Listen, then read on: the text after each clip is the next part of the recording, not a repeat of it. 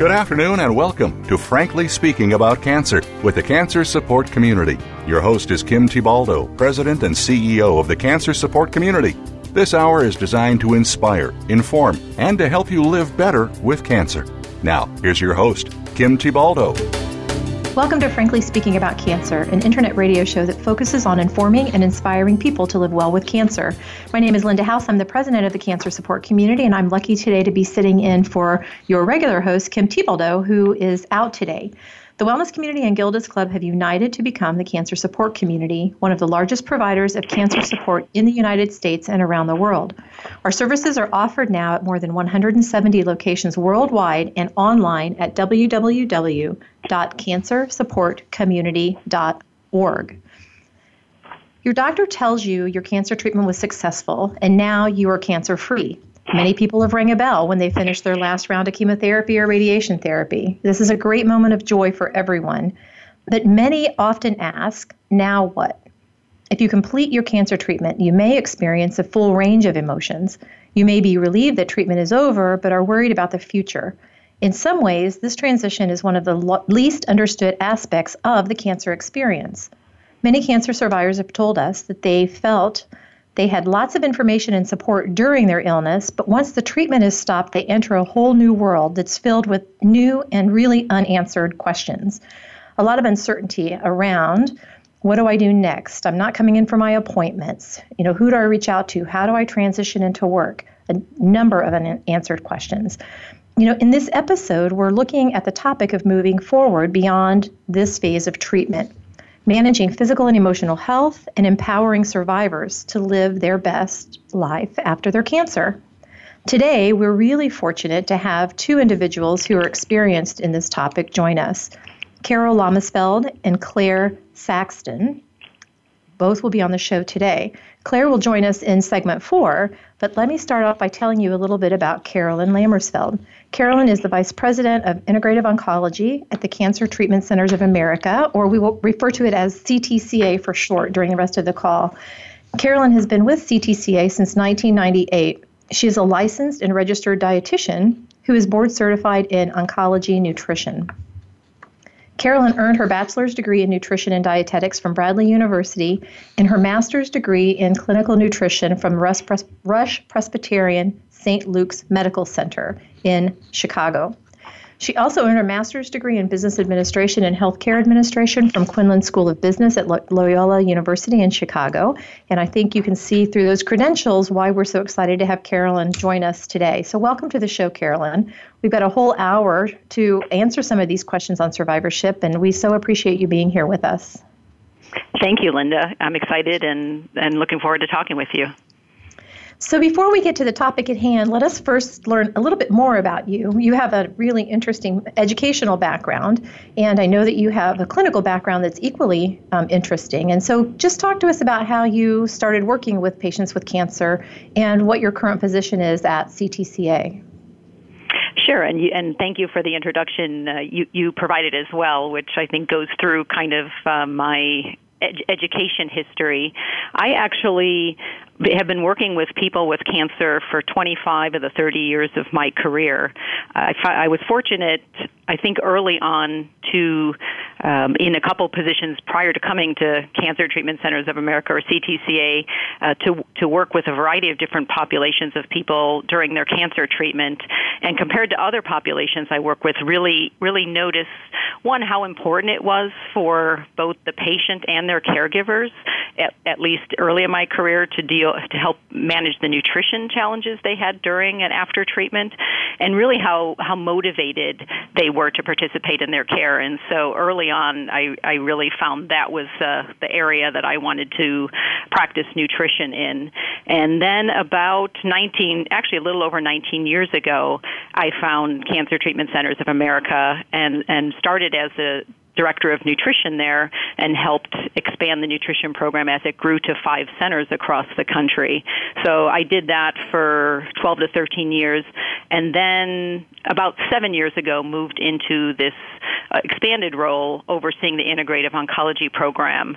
And you mentioned about having a lot of these resources available during treatment, and that's exactly what we do at CTCA. So we have an integrative care model which combines the treatment for cancer, surgery, chemotherapy, radiation with integrative or supportive therapies at the same time under one roof. So I work with the, the model of care that provides uh, nutrition, acupuncture, chiropractic medicine, mind body medicine, naturopathic medicine, uh, traditional rehabilitation services, physical therapy, occupational therapy, um, and along with spiritual support massage. So I, I was able to move into that area and help coordinate that program across our five centers.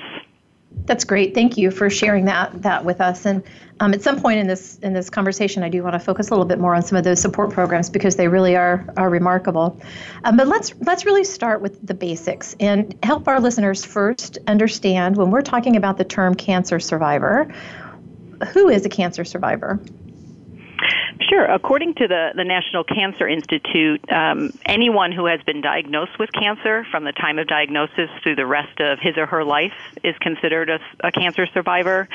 Uh, some organizations also include the people affected by the diagnosis, family members, friends, caregivers, as well as the, the actual person being treated for cancer. We know there are about 15.5 million cancer survivors living in the United States currently, and unfortunately that number is projected to grow grow. Uh, in 2006, the Institute of Medicine published a report, uh, Cancer Patient to Cancer Survivor Lost in Transition. And the title reflects what you mentioned in your opening comments uh, that cancer survivors have specific medical, physical, and emotional needs that need attention. And that's why CTCA is really excited and proud to be partnering with Cancer Support Community and Livestrong uh, to provide the Cancer Transitions Program for cancer survivors, which I'm sure we'll talk about uh, a little bit later. No, thank you, and, and, we appreciate the the partnership there. We're excited about this program um, as well. So, you know, let, us talk a little bit about um, during treatment and then also after treatment. And we know that there are some treatment related symptoms or side effects that patients experience in a pretty common way. Um, you know, I think about and, and you you know fill in fill in the blanks for us, but I you know personally think about um, fatigue or this idea of nutrition. You know, what do I eat? What don't I eat? Do I eat sugar? Do I not eat sugar? Those are those are some of the questions. So, can you just talk to us about some of those symptoms that sort of cross cut the entire cancer continuum that patients may experience both during and after uh, treatment? You know, why are they? What are those, and why are they so important? And and really, how can they be managed? Uh, yes, of course.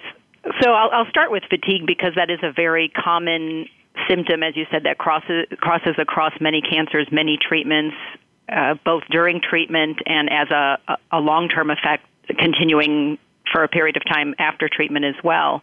And I, I think it's important because it is different from the type of fatigue that many many people may share that they experience on a regular basis. It's it's a very draining, um, ongoing exhaustion that really limits your you know one's individ- uh, ability to do their activities of daily living and potentially things they enjoy. And it's not necessarily relieved by rest um, from typical fatigue that we we might think about.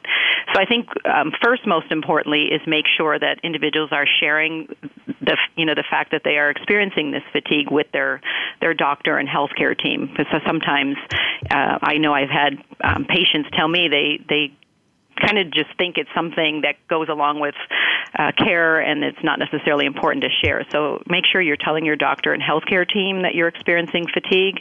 And it is a difficult one because it is multifactorial. Um, so it needs a team approach both to evaluate it, you know, to, to understand how much of it is from uh, either anemia, um, there's an anemia of chronic disease that people with cancer may experience, and there, and there are other causes of anemia too that could be ruled out. Uh, understanding, you know, how much is from pain, depression, anxiety, um, inactivity, sleep. So there are so many, um, you know, other symptoms that can be also contributing to fatigue. So it needs to be evaluated by a, a multidisciplinary team, and then the management um, in many cases is also um, multidisciplinary. So it's nice if you have that approach during treatment, and then you know a program like Cancer Transitions and resources to help you um, after treatment. So it, for fatigue, for example, I mean there are some you know general things we tell people take advantage of the best you know, the best time of day, manage rest with activity, you know, not being afraid to ask for help, um, writing lists for people, you know, to help you with tasks. But, but again, act, activity, so the right amount of activity can actually help with fatigue. Good nutrition, so eating well, which we can talk about more um, later as well. Um, psychosocial support, so both in the form of maybe what we think about with traditional counseling or support groups, but also things like hypnosis um, and yoga may be helpful with this type of fatigue. Um, so that's that's my recommendation from a standpoint of fatigue. I don't know if you have uh, follow up questions to that or. Well, can you speak a little bit to um, long-term side effects. You know, so we know that that when patients sort of stop their chemotherapy, there still might be side effects that are that are lingering, as you had suggested with fatigue.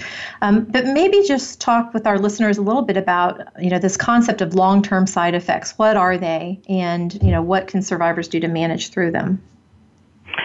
Sure. So, you know, some of the some of the long-term side effects. You know, we talked about fatigue. Um, some individuals may still experience um, nerve pain after treatment, um, hearing loss.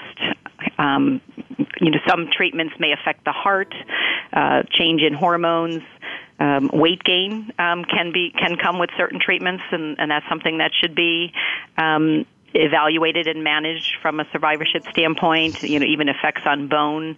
Uh, so again, I think the most important um, things for people to know is to talk with your doctor and healthcare team if these, you know, first so that you know whether these symptoms are are expected or potentially can be a result of the treatment you had, or if there's something else going on that needs to be evaluated. So uh, that's why communication is very important um, between, uh, you know, those that treated you for your cancer and your primary care doctor or primary health healthcare team. So talking to them, but then also looking for um, programs or support that can help with some of the because everything I mentioned for fatigue, for the most part, can be helpful with some of the other long-term side effects as well. So mm-hmm. you know, support, support, support groups, um, community programs, activity, you know, eating well, um, yoga, etc. Great. We are going to run into our first commercial break. And when we come back, I do want to talk to you about some, some things around body image and, and body changes that I think are important to address as we think about cancer transitions. This is frankly speaking about cancer. We have to take this quick break, but we will be right back with Carolyn Lammersfeld of the Cancer Treatment Centers of America.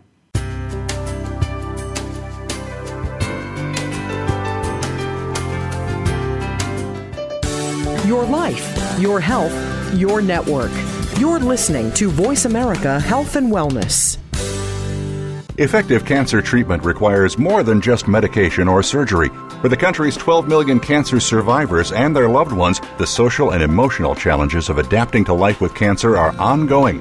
How to handle coworkers' questions, how to get comfortable with new physical realities, how to reassure worried family members, or explain to friends your priorities have changed.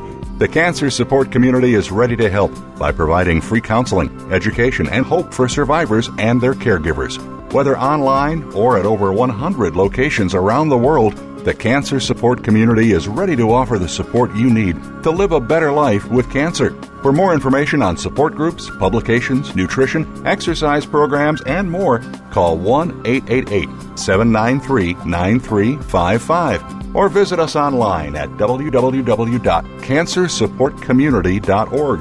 That's cancersupportcommunity.org. The Cancer Support Community, a global network of education and hope. Cancer Support Community is proud to be a partner of Magnolia Meals at Home, a new pilot program that aims to help patients by providing nourishing meals to households affected by breast cancer so loved ones can spend more quality time together. This program is currently available in and around two pilot cities Andover, Massachusetts, and Woodcliff Lake, New Jersey. Participants will receive one delivery of meals every month for up to six months when enrolled in the program. Each delivery includes up to seven meals designed to help meet the nutritional needs of people living with breast cancer and 10 meals for family members. This novel program is brought to you by the Eisai Women's Oncology Program, Magnolia, Cancer Care, the Cancer Support Community, and Meals on Wheels Association of America. To find out if you or loved ones are eligible, visit online at www.magnoliamealsathome.com or call 617 733 5848. Hi, I'm Nick Nicolaides, President and CEO of Morphotek, and we're delighted to be a sponsor of Cancer Support Community's Frankly Speaking About Cancer series. Morphotek and its parent company, Eisai, are committed to human health care, and we recognize that patients and their families are the most important participants in the healthcare process. We salute our global advocacy partners who are devoted to improving the lives of people touched by cancer every day. We're making it easier to listen to the Voice America Talk Radio Network live wherever you go on iPhone, Blackberry, or Android. Download it from the Apple iTunes App Store, Blackberry App World, or Android Market.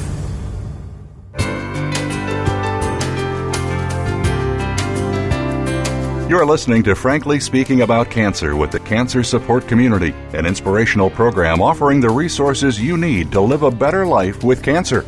Now, here's your host, Kim Thiboldeaux, President and CEO of the Cancer Support Community. Welcome back to Frankly Speaking About Cancer. Today's episode is brought to you by Genentech and the Cancer Treatment Centers of America. We're so fortunate to be joined by Carolyn Lammersfeld today, who is the Vice President of Integrative Oncology at the Cancer Treatment Centers of America. And we're really talking about how do you readjust to life after your cancer treatment. And Carolyn, we, we left off and you gave some great information about how patients can manage um, particular side effects and, and, and long term side effects that, that are in place after their treatment stops. You know, I'd love for you, given what you do at CTCA, to really speak a little bit about coping with body changes due to cancer treatment and maybe start off by giving our listeners, you know, an example of what some of those changes might be that you see your patients trying to cope with. Well, cer- certainly, uh, a cancer diagnosis causes all kinds of ad- adjustments, both just to the disease and then some of the body changes you men- mentioned. So we may see. I was just talking to someone actually this morning um, who's had a mastectomy and working through some of those those changes. Uh, that's a very common one we see, and I'm fortunate in the integrative model that I work with it that I work with a whole team of psychosocial experts, uh, mind body medicine, if you will, and and so those individuals are are really instrumental during care in helping work through uh, these issues and changes. And so, um, much like I mentioned uh, with fatigue and other long term side effects, uh, a multidisciplinary approach may be helpful. Uh, I neglected to men- mention acupuncture with regards to fatigue and potentially other long term side effects, so that's something I want to make sure I mention. But in this specific area, as far as adjusting to changes to, to your body, uh, psychosocial experts are, are what I see, um, in addition to potentially, uh, you know, spiritual counselors, depending uh, on, on the individual's um, approach or preference. So, so sometimes uh, spiritual counselors have additional training that can be helpful in this area as well. So, if you if you don't have access to that, um, you know, one way is to t- talk with your doctor uh, to see if if they can help with that, or or give you a referral um, to these types of individuals. So, um, the, of course, the Cancer Transitions Program covers this topic very well as well, um, and the Cancer Support Community I know provides uh, both um, online and in-person counseling and education, so that may be a resource.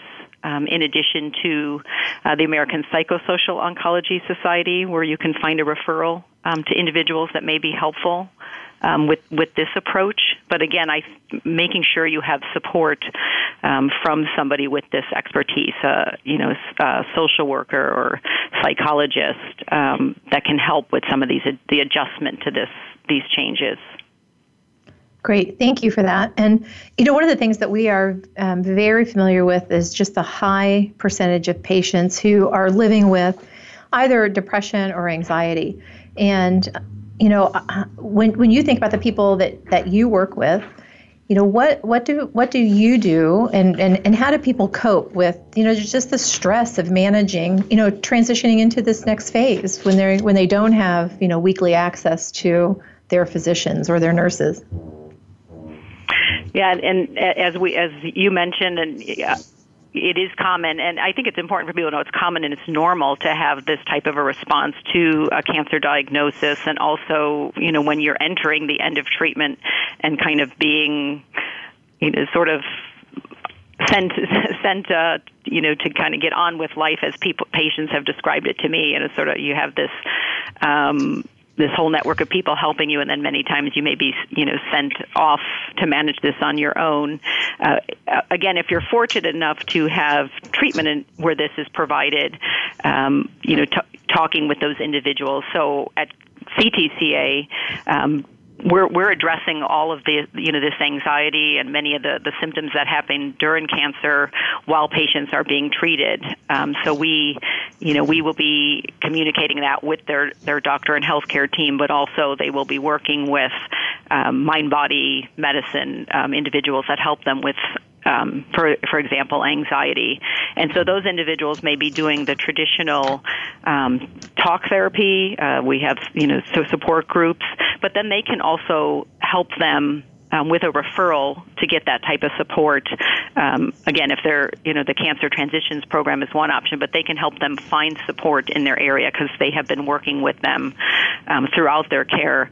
They may be, again, assessing the individual to find out what, what, what works best for them. So it might be music therapy, it might be stress management, relaxation techniques, meditation um, is something we're finding with research um, may be helpful for some individuals. I mentioned yoga. Yoga yoga can be helpful for anxiety as well. Acupuncture, um, massage. Uh, you know, who doesn't? Most people feel better after a massage. So there, there are a number of things that that people can you try um, during treatment that then can be continued into survivorship, either with programs like cancer transitions um, or asking your healthcare team to help you with referrals. Um, for these types of services in, your community when you go home. Um, with the with the em- emerging uh, telehealth, uh, you know, there will there will be I think better ways to transition care in the home um, and continue to provide these services for, for cancer survivors as well.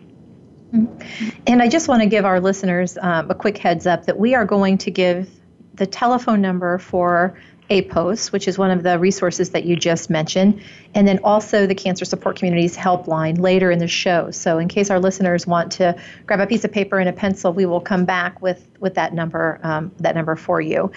And in the meantime, Carolyn, you know, one of the things that um, th- that we wanted to sort of raise is just this fear that you know, once once people have completed their therapy, you know, part of what people talk about is this fear of their cancer returning. And I'm wondering if you could say a little bit about your experience with that.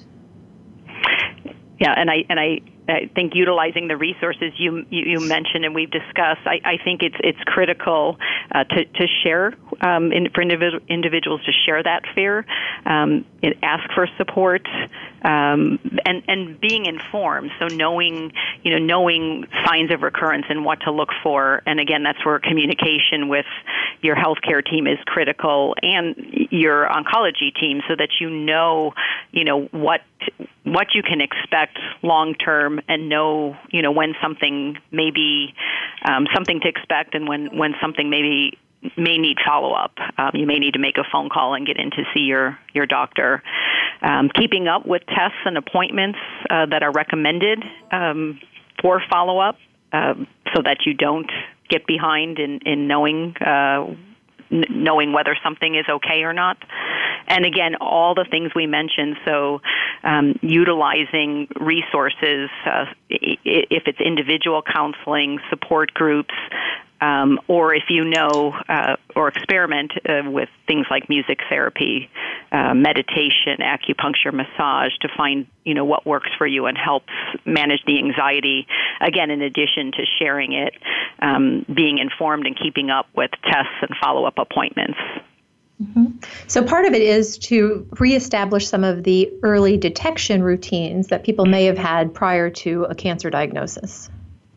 Yes, absolutely. So you need to you need to make sure you're having all your your screenings that you had before, um, and and there are other things you know we to be mindful of too. Uh, pe- people that have survived cancer still are at risk risk for other chronic diseases, heart disease, diabetes. So to make sure um, you're either um, continuing with with uh, tests for for those diseases, or if you already have those comorbidities, managing them well, um, because you know, I, I have actually worked with patients who have survived um, pretty significant cancers only to um, end up shortly after finishing treatment, you know, having a heart attack or stroke. Um, so it's important to keep up with your overall medical care as well. Yeah, and stay very aware of your body and what's different Absolutely. for you. Yeah. So let's just talk about um, family and friends. And, you know, we hear from patients that there's a point when they've finished their treatment and their family and friends sort of think, oh, okay, you're, you know, you're cancer free now. Um, and, they, and they have a different approach to them moving forward. They may not, you know, be as connected or they may not be as, I don't want to say supportive in a negative term, but they may feel like they don't need as much help as they did prior. And what is your experience there? And how can survivors really help navigate those conversations? Yeah, I, I've heard this. I've heard this from a number um, of patients. I, I, you know, I also have people in my family that have been affected by cancer, as most people do, just based on statistics. So I've seen it both personally and professionally, and I think some of it is again with the many resources we're talking about is feeling em- empowered and learning how to hopefully not be afraid to tell people what you need. I, I, I don't think people intentionally. Um, feel like it's okay to you know to not talk to the individual or think that they don't need help anymore. They just they just don't know. Not everybody knows uh, how to see what needs to be done and do it. So um, being you know being okay with telling people what you need, um, potentially even giving them a list um, of things you need help with. Uh, again, because not everybody can see what needs to be done and just take action. So maybe providing your family and friend list lists of things that need to be done and letting letting them decide what they can help with. And even if it's just um, I think this one's really important because I've seen this both personally and professionally. Even if you just need to ask people to listen and not not um, feel like they need to help or or solve something. So it's kind of two different things. Don't be afraid to ask for help when you need help with with tasks and activities, but don't be afraid to ask people to just listen to you too, um, and and and find out who those individuals are who can listen comfortably without feeling like they need to to fix whatever it is you're you're sharing. Mm-hmm. So communication is definitely the key. Absolutely. Yeah. And as we move into this next commercial break, I want to give people three resources um, that we've mentioned during this particular segment. So, number one is the APOS helpline, and that number is 866 276 7443. And you had mentioned that by calling that line, callers can be referred to mental health professionals in their area. I'd like to also mention the Cancer Support Community Helpline, which is also staffed by licensed mental health professionals. And that number is 888 793 9355. We will repeat all of this at the end of the show. And then the third reference I'd like to give um, people, and this is, Carolyn, based on your comments around making lists or assigning mm-hmm. contacts. Um, we work with an organization called My Lifeline, and they have an online tool that allows you to set calendaring, make requests, engage, and, and provide your family and friends with updates.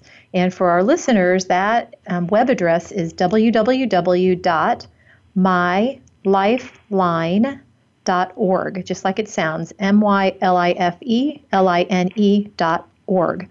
And this is frankly speaking about cancer. We're going to take a quick break and we'll be right back with more after this commercial.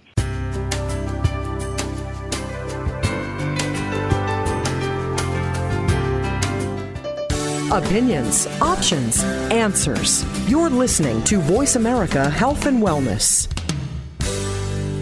People living with breast cancer often find it difficult to ask for help, and many of the people in their lives want to help but don't know how. During National Breast Cancer Awareness Month, Cancer Support Community is proud to support Meal Trains sponsored by Magnolia, which utilizes mealtrain.com, a free shared online calendar to streamline the process of giving and receiving meals for families coping with breast cancer.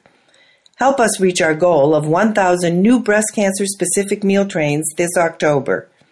To learn more, visit mealtrain.com slash MMT and enter the code MagnoliaB or visit us at cancersupportcommunity.org.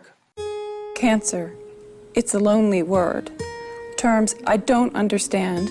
Choices I never thought I'd have to make. But there is hope and help. Support from cancer survivors. Links to research and clinical trials. Help with finances and access to care. All behind you at Breakaway from Cancer, created by Amgen to empower cancer patients. The cancer support community is proud to be a partner of Breakaway from Cancer. Effective cancer treatment requires more than just medication or surgery. For the country's 12 million cancer survivors and their loved ones, the social and emotional challenges of adapting to life with cancer are ongoing. How to handle coworkers' questions, how to get comfortable with new physical realities, how to reassure worried family members, or explain to friends your priorities have changed. The cancer support community is ready to help by providing free counseling, education, and hope for survivors and their caregivers. Whether online or at over 100 locations around the world, the cancer support community is ready to offer the support you need to live a better life with cancer. For more information on support groups, publications, nutrition, exercise programs, and more, call 1 888 793 9355 or visit us online at www.cancersupportcommunity.org. That's cancersupportcommunity.org. The Cancer Support Community, a global network of education and hope. The future of online TV is here. View exclusive content from your favorite talk radio hosts and new programs that you can't see anywhere else. Visit VoiceAmerica.tv today.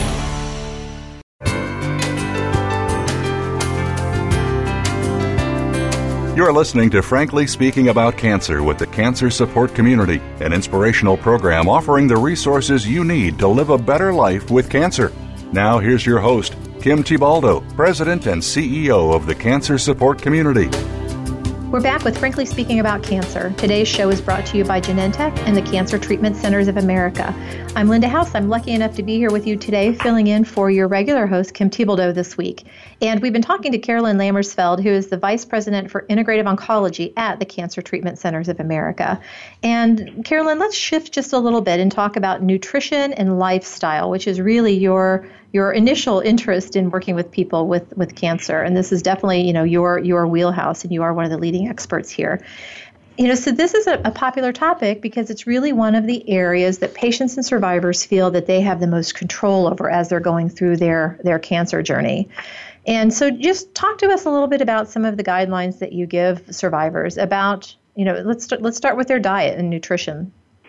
Sure, absolutely, and and I, I want to start by mentioning that the role of nutrition in both cancer um, prevention or risk reduction, if you will, and survivorship is is complex, and you know still there's a lot we still need to understand about it, uh, but we do get some some signals in studies, you know, of, what what it, what types of um, diets or ways of eating at least seem to um, change markers of risk, if you will. And so, one of the things I think that's critically critically important that we we make sure we cover is um, for individuals to um, really all individuals, but on the whole spectrum, so from prevention, during treatment, and survivorship, uh, to really achieve and maintain a healthy body weight.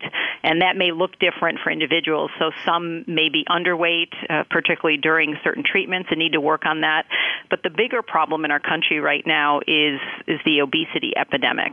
Um, and you know we know that two thirds or more of, of the population is carrying extra body weight, and that is a big risk factor um, for at least 13 different cancers. In fact, the the statement that's going right, you know, around right now, but the statistics support it, is that tobacco is quickly overtaking. I'm sorry, obesity is quickly overtaking tobacco as the number one preventable cause of cancer in this country. So so most importantly is is finding a, a, diet which is basically a lifestyle or a way of life, um, along with activity and addressing you know your your emotional health. Um, finding what works for you to help achieve and maintain a healthy body weight, um, and even if that is losing a small amount of weight initially, um, small studies suggest that even five to ten percent uh, weight loss can help with these markers of risk. So it doesn't you don't necessarily have to take it all on at, at once. And so some of the things that have been associated with helping individuals achieve and maintain health, a healthy body weight, um, one is uh, plant-based eating. So trying to focus more on a plant-based diet um, where meat is is maybe only um, occasionally or small amounts, and really the majority of your calories and nutrients, if you will, coming from whole grains, fruits and vegetables, uh, things like beans in place of meat for protein, and and cold water ocean fish at least a couple times a week. Um, and then um, the other thing that has been associated with uh, you know un- with weight gain uh, is is sugar, added sugars. So we know we get some of that from um, fast food, convenience foods. So one of the things we do is um, ask individuals to try and gradually cut down on the amount of added sugar in their diet. And the current recommendation is that we, if you eat roughly a 2,000 calorie diet, which is what we use just for the purpose of uh, food labels, would be to decrease your added sugar to less than 50 grams a day. Um, but if you need to lose weight, you're you may need to eat less than 2,000 calories, so you may need to be more down in the 25 to 35 grams of added sugar um, a day. So, so plant-based eating, um, trying to cut down on you know fast food, convenience food, and added sugars, which we get from those, as well as uh, beverages and a lot of uh, baked goods. And so, what complements, of course, the eating piece is the physical activity or exercise. So, you know, how do you really, you know, coach survivors into moving into physical activity? Is it something extreme? Is it something gentle? How do you do that? Yeah, absolutely. And one thing I want to mention, kind of going back to the nutrition, is actually our website um, at cancercenter.com, www.cancercenter.com, has a lot of very good information on, on healthy eating with recipes and even short cooking demos. So I don't want to neglect to mention that. And Great, the activity, you. of course, goes along with the healthy eating, particularly as it relates to, to weight. Um, certainly at our centers we're we're working with the patient's physician but we always ask people if if we're you know if they're not um, if they're starting on their own to talk with their doctor to find out what is safe for them. And then really working with a team of experts that can help customize uh, a regimen for you uh, based on on on where you're at. So generally we will start if you know if somebody hasn't been active um, or is you know recover still recovering from treatment, uh, we, we we ask them to shoot for the current recommendation of 150 minutes a week of activity. Um, but again, that it's activity. We, we, and sometimes we use activity instead of exercise because it really everything counts: gardening, walking, and so we will work with individuals uh, to first get them into that 150 minutes a week. However, that needs to be broken down. So if they are experiencing fatigue, that might look like um, 10 minute sessions three times a day, most days of the week of mm-hmm you know, walking or biking or gardening, whatever it is that the individual is able to do and and enjoys. I, I think that's important too. It it has to be what they are capable of doing and something that they enjoy, so that it becomes a lifestyle. And you know, and then after that, that that may be enough. And some, but some individuals, we we may work with them to um, the other current recommendation is 75 minutes of vigorous activity. So if somebody is capable and interested, uh, we may work with them to uh, work towards that goal versus 150 of, of mild activity or more moderate activity. So I've worked with um, individuals who, after their their cancer treatment, have started running um, 10ks and uh, I think they could beat me in a 10k race. But uh, so you know, so they've they have found a, a joy for for running or biking uh, after treatment. And then if you can, uh, our exercise specialists. So we have um, an individuals can work with physical therapists, exercise physiologists uh, to also incorporate it incorporate some strength training, ideally a couple days a week, um, and some stretching. Um, one thing that we, we also recommend a lot of is yoga, because if you do yoga where you're actually doing moving through postures, you can really be getting aerobic activity, some strengthening and stretching all at once. And as we mentioned earlier, it may also help with, you know, anxiety, fatigue, etc.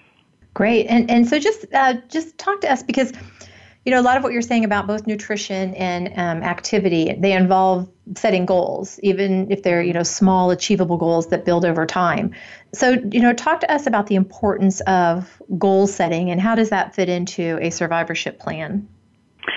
it's critical, as you mentioned, and and the the cancer transition program does a very very good job of working uh, walking individuals through a survivorship plan, uh, which of course any survivorship plan has to include exercise, emotional health, nutrition, medical follow up, and and and to make progress in all of those areas really requires setting goals and breaking breaking things down into smaller smaller steps and of course it'll be different for everyone um, based on what works for them. So um, one of the examples I, I, I use uh, I mentioned the importance of weight loss as it relates to nutrition, but also activity. Um, one a patient that I've been working with for over 10 years now, um, a breast cancer survivor. When I first met her, well, certainly when I first met her, we needed to get through you know surgery and some of those immediate things. Um, but, but we ended up in a discussion about about weight, and you know, ideally, our goal during treatment was maintain just maintaining weight um, with diet, activity, a whole lifestyle approach, um, and not gaining weight. And then after uh, treatment, we've been working on uh, weight loss. And this individual had about 40 pounds to lose based on her body composition. Um, but we broke it out into very small steps. So, you know, the first goal was to lose uh, five to 10 pounds. Um, and we, we, we put a plan together um, for that.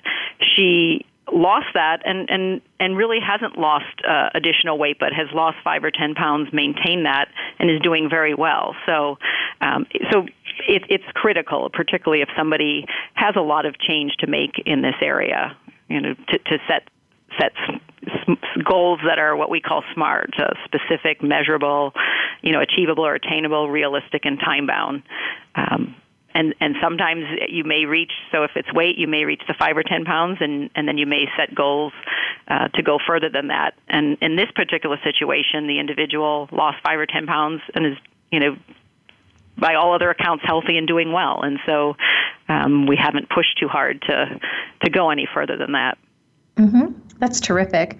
And Carolyn, we are moving into our third commercial break. And I know that you're going to be leaving us at this point in time, that Claire's going to be joining us. But I wanted to thank you so much for being on the show today and for sharing really, really valuable information um, with, with our listeners. And I wanted to, in just the, you know, the time that we have left, see if there are, you know, is there anything that we that we haven't covered that you would want to make sure and leave our listeners with any advice or words of wisdom? What would you like for them to to to walk away knowing from you? Uh, well, well, thank you for having me. I, I think if if you are still being treated for cancer, you know, do do some investigation. If if you're not having some of these this supportive care in your um, treatment, you know use some of the resources we mentioned to to try and incorporate this into your care. And of course as you move into survivorship um, be sure to utilize uh, the, the, resources we've mentioned the the cancer transition program um, the the numbers you shared. Again I uh, put cancercenter.com out there as a resource uh, as well to help uh, individuals both during and after treatment.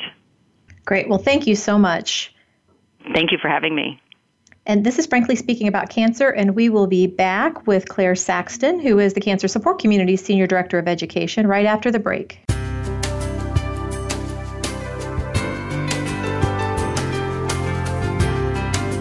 Opinions, options, answers. You're listening to Voice America Health and Wellness. Effective cancer treatment requires more than just medication or surgery. For the country's 12 million cancer survivors and their loved ones, the social and emotional challenges of adapting to life with cancer are ongoing. How to handle coworkers' questions, how to get comfortable with new physical realities, how to reassure worried family members, or explain to friends your priorities have changed. The cancer support community is ready to help by providing free counseling, education, and hope for survivors and their caregivers. Whether online or at over 100 locations around the world, the cancer support community is ready to offer the support you need to live a better life with cancer. For more information on support groups, publications, nutrition, exercise programs, and more, call 1 888 793 9355 or visit us online at www.cancersupportcommunity.org. That's cancersupportcommunity.org. The Cancer Support Community, a global network of education and hope. Cancer Support Community is proud to be a partner of Magnolia Meals at Home, a new pilot program that aims to help patients by providing nourishing meals to households affected by breast cancer so loved ones can spend more quality time together. This program is currently available in and around two pilot cities Andover, Massachusetts, and Woodcliff Lake, New Jersey. Participants will receive one delivery of meals every month for up to six months when enrolled in the program. Each delivery includes up to seven meals designed to help meet the nutritional needs of people living with breast cancer and 10 meals for family members. This novel program is brought to you by the Eisai Women's Oncology Program, Magnolia. Cancer Care, the Cancer Support Community, and Meals on Wheels Association of America. To find out if you or loved ones are eligible, visit online at www.magnoliamealsathome.com or call 617 733 5848. Have you become a member yet? Sign up now to become a member of Voice America. It's always free and easy. Plus, you get to take advantage of some great member benefits. Get unlimited access to millions of hours of on demand content across all of our channels. Keep track of your favorite episodes, shows, and hosts in your own customizable library. Find out what shows you might be interested in based on your favorites. Plus, you get insider access with our newsletter. Membership gives you more. Sign up at voiceamerica.com and click register at the top right.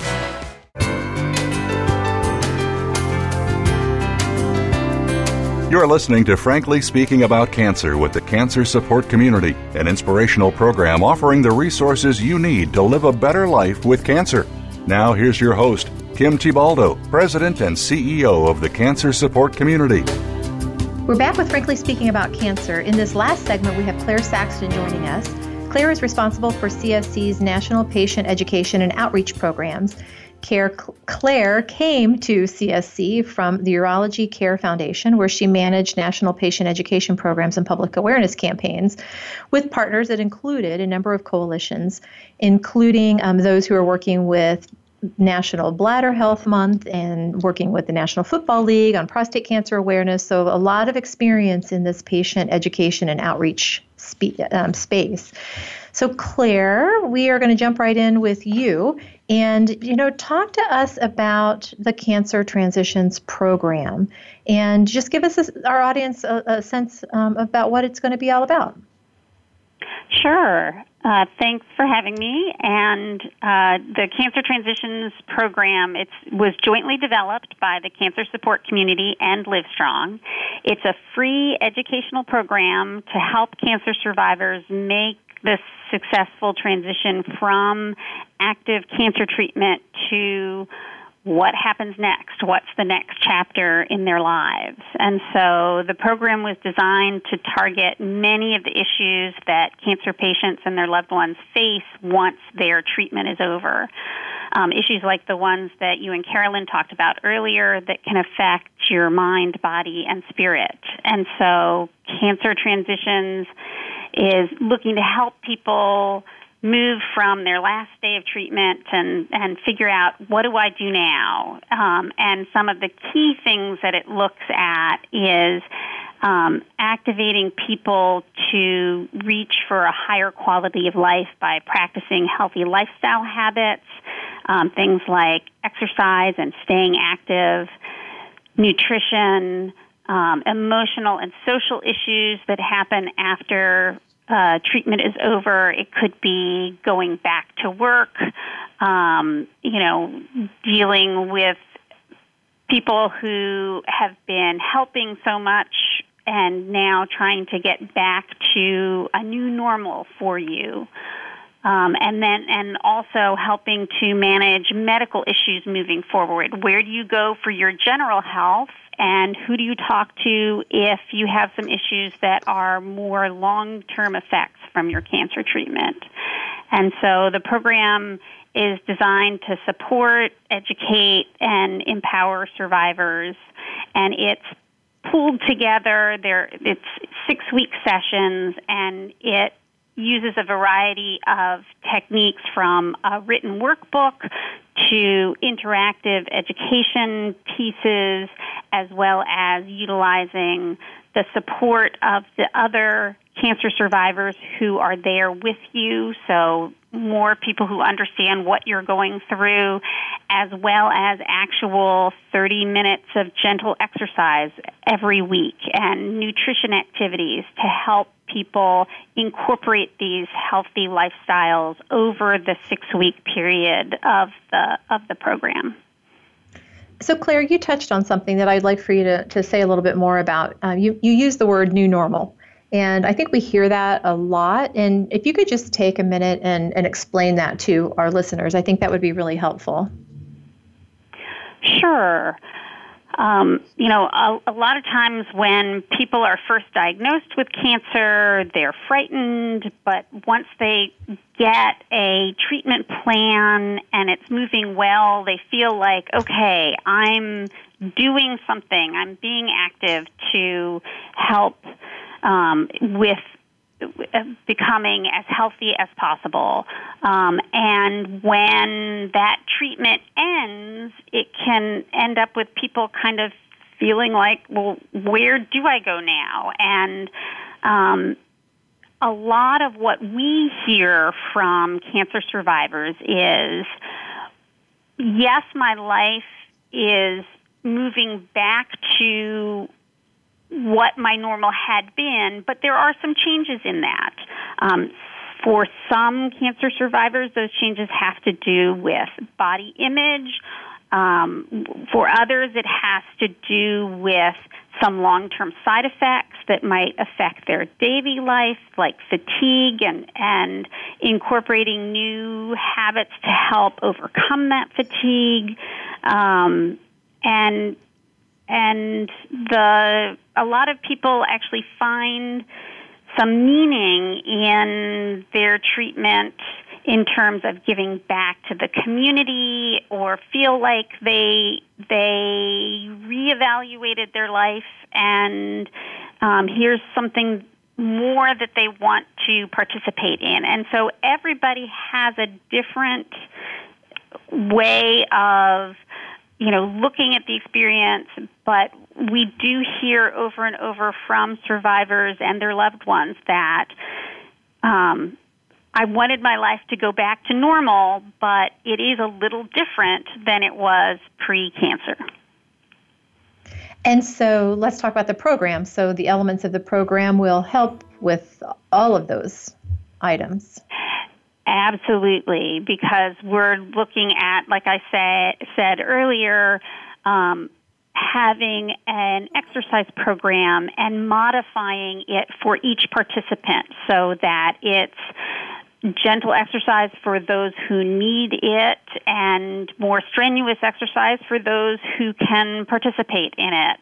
Um, and coming up with plans to help think through what do I want my survivorship to look like? And for a lot of people, um, that's eating more healthy, learning about that, um, looking at stress management techniques that that can be used for re- relaxation and also searching out and finding emotional and social support. And so the whole six weeks, um, kind of each week builds on itself so that at the end of the program, people come out with a plan of here are my goals for my survivorship and also looking at a survivorship care plan so that it's clear to people and their loved ones who do I contact when I have an issue? Do I always go to my general practitioner first? When do I reach out to my oncologist and go back to my cancer doctors. Um, so helping to kind of unravel a lot of um, questions that people have as treatment ends.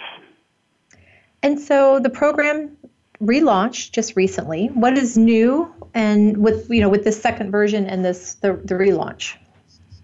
Sure. Um, Cancer Transitions has been around for over a decade and reached thousands of patients um, through more than 425 completed programs. Uh, but with the generous generosity of Cancer Treatment Centers of America and Genentech, we were able to update our 2019 version of Cancer Transitions so we updated both the program and the program materials, and we incorporated the latest research on maintaining mental and emotional health, the latest research on eating well for cancer survivors, and the latest research on exercising and, and cancer survivorship. And as most listeners know, healthy eating guidelines have changed in the last decade, um, and and also guidelines for cancer survivors and healthy eating have changed in the last decade. So all of those were incorporated. We also introduced a survivorship care plan so that people have a record of their um, treatment history that they can go back to in the future if a healthcare provider needs that information, and then also um, recommendations for follow up care if it's needed. Um, and so, so those were the big things that we changed in in the update is the survivorship care plans, and then incorporating the latest research on healthy eating, exercising, and and well being. Great, thank you. And um, we are going to, to, to, wrap, but Claire, I know that um, that, that there's a place where people can go on the website to get additional information on the program. So, can you give our listeners that information? Sure. At Cancer Support Community's website, which is www.cancersupportcommunity.org, if you go there and then do backslash cancer dash transitions. That will take you directly to the page that lists all of the cancer transition programs that are going on right now and the cancer transition programs that we know will be happening in the near future across the United States. Um, if you have any questions, you're also welcome to email us at workshops at cancersupportcommunity.org. Great. Thank you so much, Claire. Thank you for joining us. And I'm going to repeat some of these uh, resources for our listeners if you'll just uh, b- bear with me. The APOS helpline is 866 276 7443. The Cancer Support Community helpline is 888 793 9355. And we heard from Carolyn that the Cancer Treatment Centers of America have a great website with resources, cancercenter.com. And then Claire, cancersupportcommunity.org forward slash cancer transitions. Cancer dash transitions. So just to repeat that, www.cancersupportcommunity.org forward slash cancer dash transitions. And you'll get more information on this particular program. Before we end, I just want to tell our listeners about another opportunity to get involved in cancer research, and that is the Cancer Experience Registry, where today nearly 13,000 patients, survivors, and caregivers are already taking part in this particular project. The project really allows us to identify the emotional, social, and practical needs of patients and caregivers and, and, and what they have during their cancer their cancer journey. And the intent is to really learn as much as we can about that cancer journey so that we can continue to do programs like we've talked about today to improve cancer care and also advocate on behalf of both patients and caregivers. So I would invite you to learn more and also join this effort by visiting www.cancerexperienceregistry.org. Again, it's www.cancerexperienceregistry.org. Thank you all so much for spending your time with us today. Until next time, be well, do well, live well.